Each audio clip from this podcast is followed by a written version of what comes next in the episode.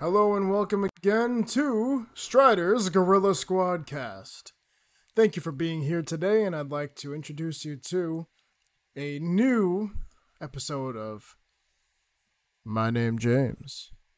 Today we will be covering something very, very interesting. There's been a new development in today's episode, and I thank you for tuning in. Well, without further ado, let's get right into it. My Name James, Episode 3 Heated.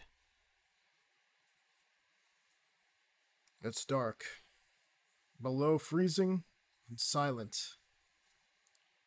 We are in an abandoned factory. Our friend, known as Pirate, ran off into the darkness of the structure, audibly disappearing. Holy hell! says Brandon. Paper, the more timid of our group, though not so at other times, says, It's time to go. As myself and Brandon start shouting to find where Pirate had disappeared off to, we heard a loud bang. What the fuck was that? I sharply ask and through the muttering of our group, the cold biting me as I spoke after lowering my mask. It was pain. No answer. Brandon and Paper were silent, which was especially interesting in the case of Brandon. See, Brandon has always been very mm, direct. For instance, the reason we're friends to begin with is the simple fact that in high school, this dude walked up to me not knowing me whatsoever and told me some very profound facts about his grandfather. if you know, you know. Shortly after that, we kind of remained friends for a while, based on just the sheer entertainment factor. I mean, the guy is chaos, right? But but in a good way. And on the other side of him, there's some very good emotional knowledge. So our friendship has value in my adult life as well. Anyway, at this time, back to 2019, we all pushed forward in the hollow darkness to find our friend. After an hour of searching through dangerous, crippled structures, empty, frozen over stairwells, and calling texting and yelling, we decided to call it and leave.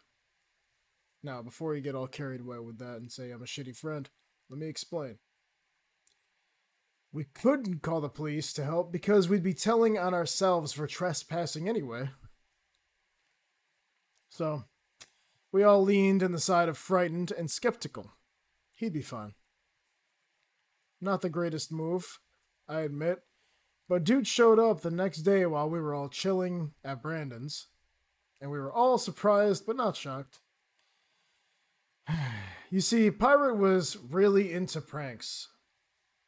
But not just pranks, he's also into Jackass. Yes, I mean Jackass the movie, and the shows, and counterculture in general. We all figured he was fucking with us anyway.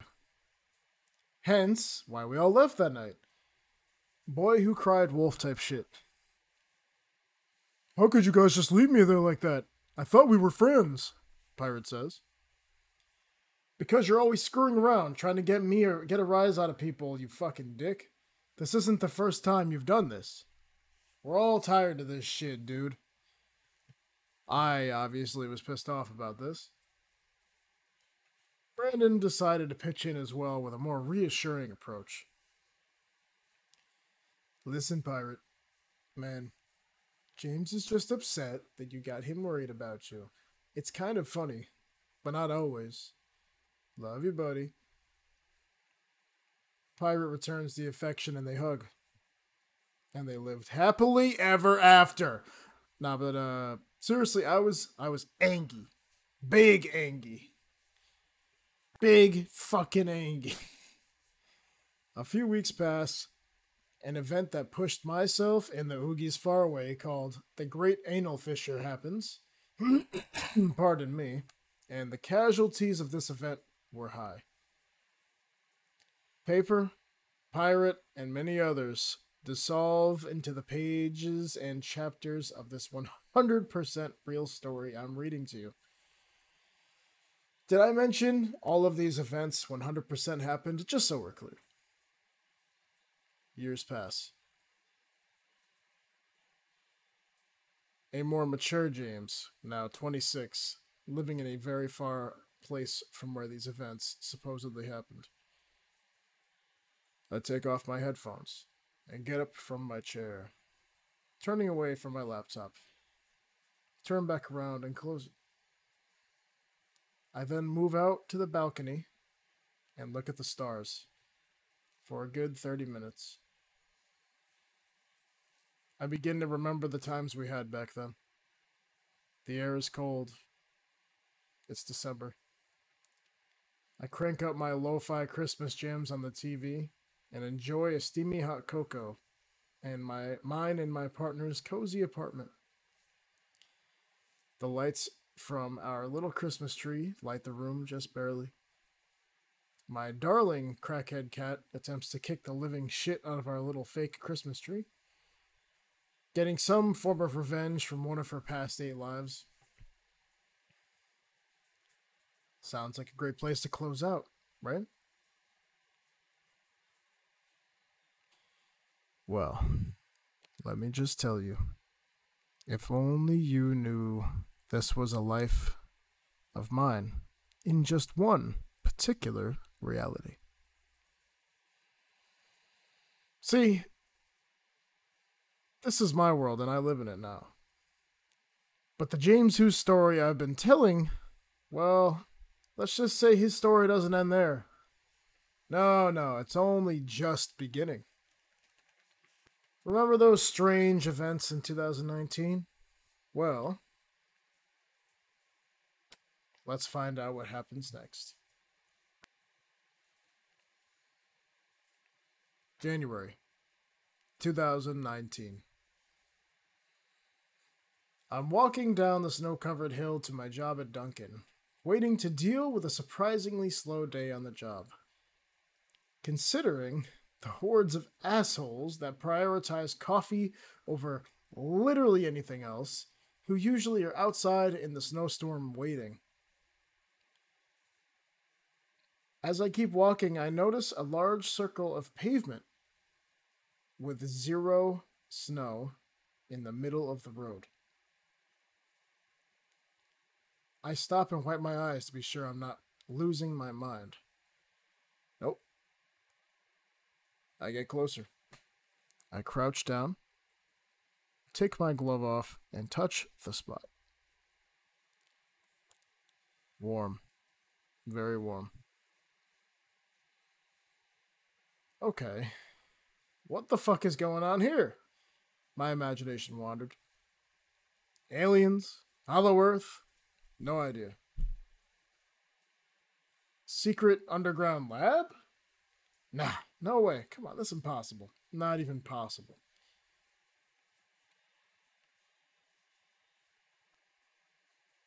I decide to keep it moving and mind my goddamn business and get up and walk to my job. The day turned out pretty slow. Only about five customers in my five hour shift, one per hour. Easy. But one thing kept stirring throughout my mind. What the hell was going on with that particular spot in this general area? I mean, that one night that hit 90 degrees in the middle of winter in the Northeast. The weird thing surrounded by cops, the warm spot. What the hell is going on? I closed the shift, locked up, and immediately ran through the back lot of my job over to the warm spot, unchanged. This time I was determined. I tried to push down on it. Knock. Nothing. Zero movement. Then I put my ear up to it. I couldn't believe what I was hearing. Heavy machinery clanking and shifting, and the faint sound of music? House music? I hear a little piano in there. I got up, looking astonished. I yelled, but no one heard. I didn't know what to do. Didn't know what to say. Again, not calling the cops.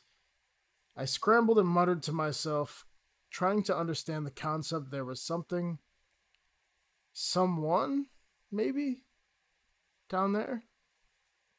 In the sewer? Nah, sounded lower. There's no way.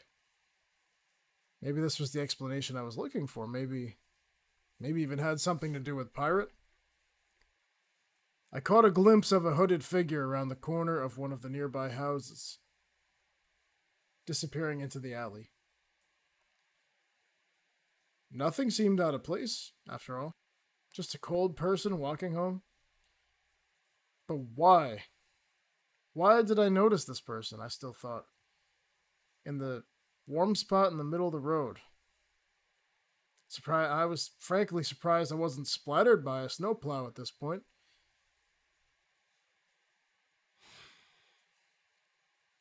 I needed to find out what this was all about. Who the hell would be down there? And what are they doing to this this this sewer, this this road? What what are they doing to make this shit warm? Too many questions. I looked down at my watch. 6:30 p.m. Time to go. So I did. As I left, I thought, well, let's hope this is here tomorrow.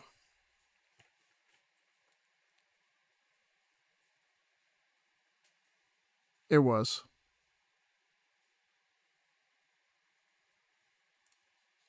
Thank you for tuning in to the Gorilla Squadcast. I am your host, James Hodson, also known as Stryder.